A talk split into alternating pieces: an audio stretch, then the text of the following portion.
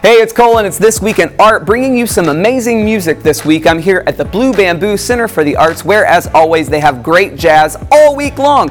On Wednesday, they have a band featuring a jazz trumpeter. On Thursday, they have some incredible jazz musicians from all over the country. On Friday, a band featuring a jazz vocalist. And on Saturday, it's some jazz organ with two jazz greats, Jeff Rupert and Marty Morell.